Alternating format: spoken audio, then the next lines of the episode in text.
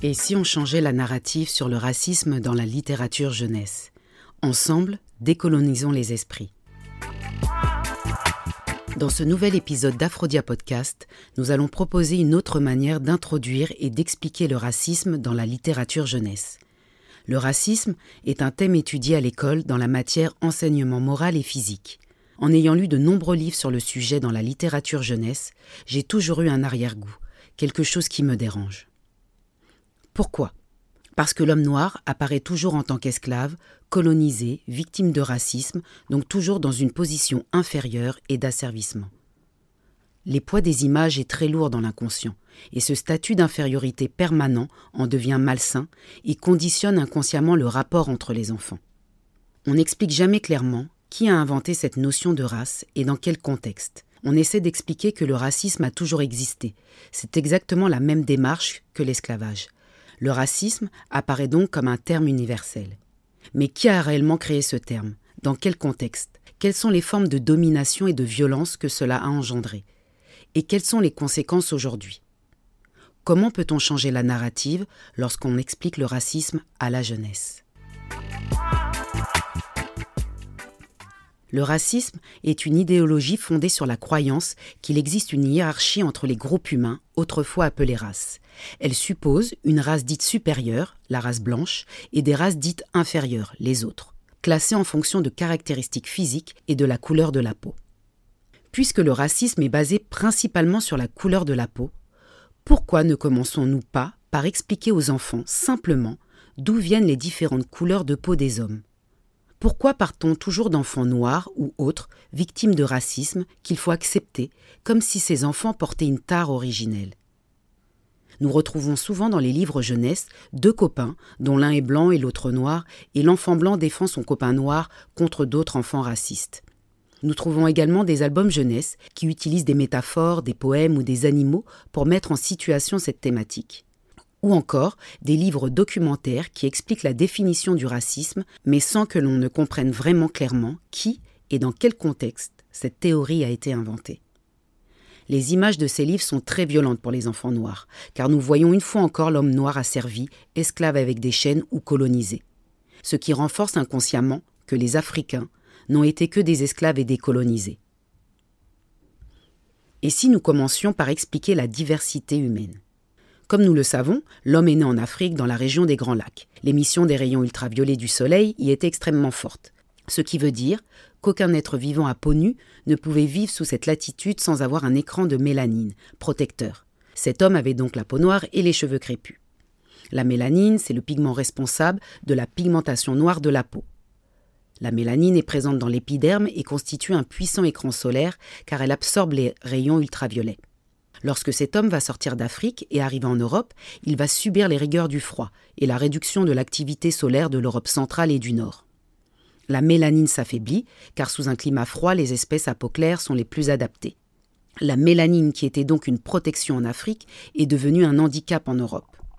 L'homme africain va donc se métamorphoser et donner naissance, en moins 20 000 avant notre ère, au premier Homo sapiens sapiens blanc. Tous les autres groupes humains sont issus du métissage et de l'adaptation aux différentes conditions climatiques. Je pense sincèrement que si on commençait par enseigner l'origine de la diversité humaine, cela changerait totalement le paradigme dans lequel nous expliquons le racisme. De plus, les enfants comprennent très bien ce genre d'explication scientifique puisqu'ils ne sont pas encore formatés. Dans un deuxième temps, il faut être clair au niveau historique avec la création de cette idéologie. Qui a inventé cette notion de racisme et pourquoi? Au XVe siècle, les Européens décident d'aller envahir le monde avec des armes à feu. Ils arrivent sur le continent que l'on nommera plus tard l'Amérique. Ils massacrent les Amérindiens, les Sioux, les Mohicans, les Incas, les Mayas, les Kalinagos, les Caribes. Ensuite, les Européens vont se ruer sur l'Afrique et attaquer les côtes africaines avec des fusils et des canons. Ils capturent des Africains et les transportent aux Antilles, en Amérique du Nord et en Amérique du Sud, pour remplacer les Amérindiens qu'ils ont décimés. Ces Africains sont alors réduits en esclavage. La colonisation, qui est une autre forme de violence et d'asservissement des peuples, sera ensuite organisée par ces Européens. Donc, pour pouvoir justifier ces crimes et ces méfaits, les savants européens inventent au XVIIe et au XVIIIe siècle la notion de race en classant les hommes selon les caractéristiques physiques et la couleur de leur peau. Il classe les races dites supérieures et les races dites inférieures. Au XIXe siècle, le comte de Gobineau écrit le livre qui théorise le racisme, Essai sur l'inégalité des races, 1853-1855, dans lequel il décrit, classe et ordonne trois races, les blancs, les noirs et les jaunes. La blanche aurait le monopole de la beauté, de l'intelligence et de la force. La race noire aurait des facultés pensantes médiocres ou même nulles. La race jaune, dont le créateur n'aurait voulu faire qu'une ébauche, mais qui est supérieure aux nègres. Bien sûr, tout cela est faux. C'est une construction de l'homme européen face au monde. La race n'est pas un concept biologique, mais une construction sociale. Il n'y a qu'une seule race, la race humaine. En pleine colonisation, le racisme se propage dans toute la société européenne par le biais de publicités racistes, le cinéma, des gravures, des tableaux, des cartes postales, des livres, les expositions coloniales et les eaux humains. Les Européens essayent de justifier l'injustifiable. Les expositions coloniales sont des manifestations organisées au XIXe siècle et dans la première moitié du XXe siècle dans plusieurs pays européens, notamment en France. L'exposition coloniale internationale qui s'est tenue à Paris du 6 mai au 15 novembre 1931 à la Porte Dorée et sur le site du Bois de Vincennes fait la promotion de l'Empire français, surnommé la plus grande France. Les visiteurs arrivent par la grande esplanade de la Porte Dorée, ornée de palmiers, les visiteurs découvrent le musée des colonies qui rappelle les différentes phases de la conquête coloniale.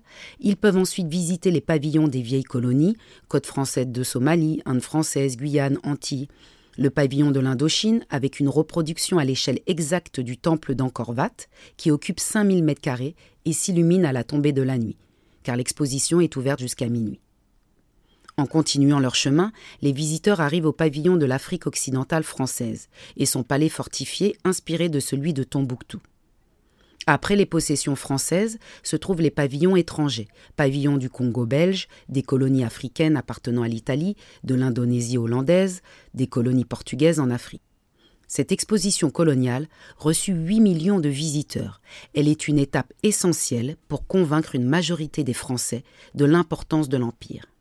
La colonisation, c'est la domination des terres, mais également la domination des corps. Les zoos humains sont des exhibitions de personnes présentées comme des sous-hommes, voire comme des animaux. Ils sont placés dans des enclos et sont exposés au regard des visiteurs pour des raisons de divertissement ou d'études scientifiques. On les transporte d'exposition en exposition, dans des wagons à bestiaux comme des marchandises. Les zoos humains sont un moyen de démontrer la prétendue supériorité de la civilisation occidentale. Ces expositions préparaient le cerveau des futurs colonisateurs qui erraient dans les colonies, et aussi l'opinion publique pour légitimer les empires coloniaux. Les eaux humains popularisent l'idée de race inférieure et supérieure. Ils ont contribué au passage d'un racisme scientifique à un racisme populaire. Les formes de racisme. Ces théories vont engendrer des formes de racisme extrêmes, allant jusqu'à la séparation des hommes selon la couleur de leur peau. La ségrégation raciale est un système mis en place par les Américains blancs en 1877 pour se séparer des Américains noirs, les Afro-Américains. L'ensemble de la société est donc séparé transport, restaurants, écoles, hôpitaux, cimetières. On appelle ces lois les lois Jim Crow. Je cite Autobus, toutes les stations de cet État, quelle que soit la compagnie de transport, devront avoir des salles d'attente et des guichets séparés pour les blancs et pour les personnes de couleur. Tout restaurant ou tout autre endroit où est servi de la nourriture sera illégal s'il ne prévoit pas des salles distinctes pour les personnes blanches et de couleur, à moins que celles-ci ne soient efficacement séparées par une cloison pleine s'étendant du plancher vers le haut à une distance minimale de 7 pieds et à moins qu'une entrée séparée soit prévue. Éducation. Les écoles pour enfants blancs et pour enfants noirs devront être séparées. Le mariage. Tout mariage entre une personne blanche et une personne noire ou entre une personne blanche et une personne d'ascendance noire à la quatrième génération est interdit. L'apartheid est également un système d'oppression et de séparation raciale qui a été mis en place par les Afrikaners, les Sud-Africains blancs vivant en Afrique du Sud. toutes ces formes de racisme vont engendrer des stéréotypes qui sont encore présents aujourd'hui. Car même s'il y a eu la fin de l'esclavage et de la colonisation, les idées ne s'arrêtent pas, les images et l'imaginaire sont restés. Ils n'ont jamais été ni questionnés ni décolonisés. Cette histoire a donc des conséquences graves dans le présent. Nous ne pouvons pas dire c'est du passé, puisque c'est cette idéologie raciste qui a construit nos sociétés modernes. Le racisme est toujours présent aujourd'hui. Il revêt différentes formes. Par exemple, les personnes noires en Europe, aux États-Unis, peuvent rencontrer des difficultés pour se loger ou accéder à certains postes de travail à cause de la couleur de leur peau. Aux États-Unis, des hommes noirs meurent victimes de violences policières. Juillet 2014, Eric Garner, George Floyd en mai 2020. Dans les stades de foot, lorsque des joueurs noirs jouent, certaines personnes se permettent de faire des cris de singe. En France, la loi du 23 février 2005 relance la polémique sur le rôle positif de la colonisation. Des pubs racistes ont dû retirer leurs produits du marché après la levée de boucliers d'une partie de la population noire. Le singe le plus cool de la jungle d'H&M, le collier esclave par Mango par exemple. Il n'est pas toujours facile de parler du racisme à ses enfants. Certains parents ont peur d'exposer trop tôt leur enfant à des problèmes comme le racisme. D'autres préfèrent éviter de parler de ce sujet qu'ils ne maîtrisent pas complètement eux-mêmes ou qui les met mal à l'aise. Certains en particulier ceux qui ont été victimes de racisme, n'ont tout simplement pas le choix et doivent préparer leur enfant à vivre dans un monde qu'ils savent raciste. Comment cette histoire va se digérer dans le présent avec les descendants des colons et les descendants de colonisés? Les enfants des colonisés ne pourront jamais avoir la même mémoire que les descendants de colons. Cette histoire a affecté leur comportement, leur perception d'eux-mêmes et leur vision du monde.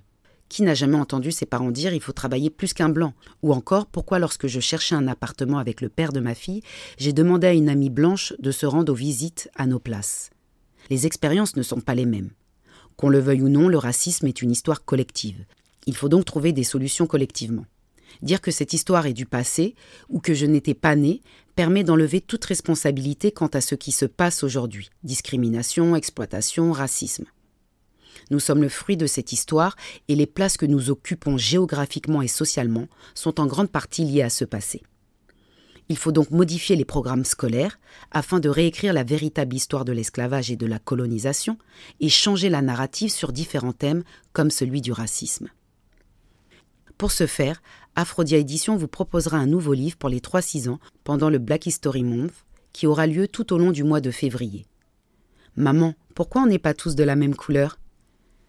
Cette nouvelle collection, qui devait s'appeler à l'origine la collection Pourquoi, se nomme finalement la collection Kalala, qui est une collection en hommage à Nyusire Kalala Omotunde, qui est parti rejoindre les ancêtres pendant que j'écrivais le premier livre de cette collection. La collection Kalala est composée de livres pour les enfants de 3 à 6 ans. Elle va leur permettre d'avoir leur première explication historique et scientifique sur des thèmes concernant l'histoire de l'Afrique et de sa diaspora. Pourquoi? Parce que les enfants posent de nombreuses questions et nous aimerions leur apporter des réponses adaptées et vraies. Ensemble, nous pourrons donc construire un monde bienveillant, basé sur la justice et l'égalité.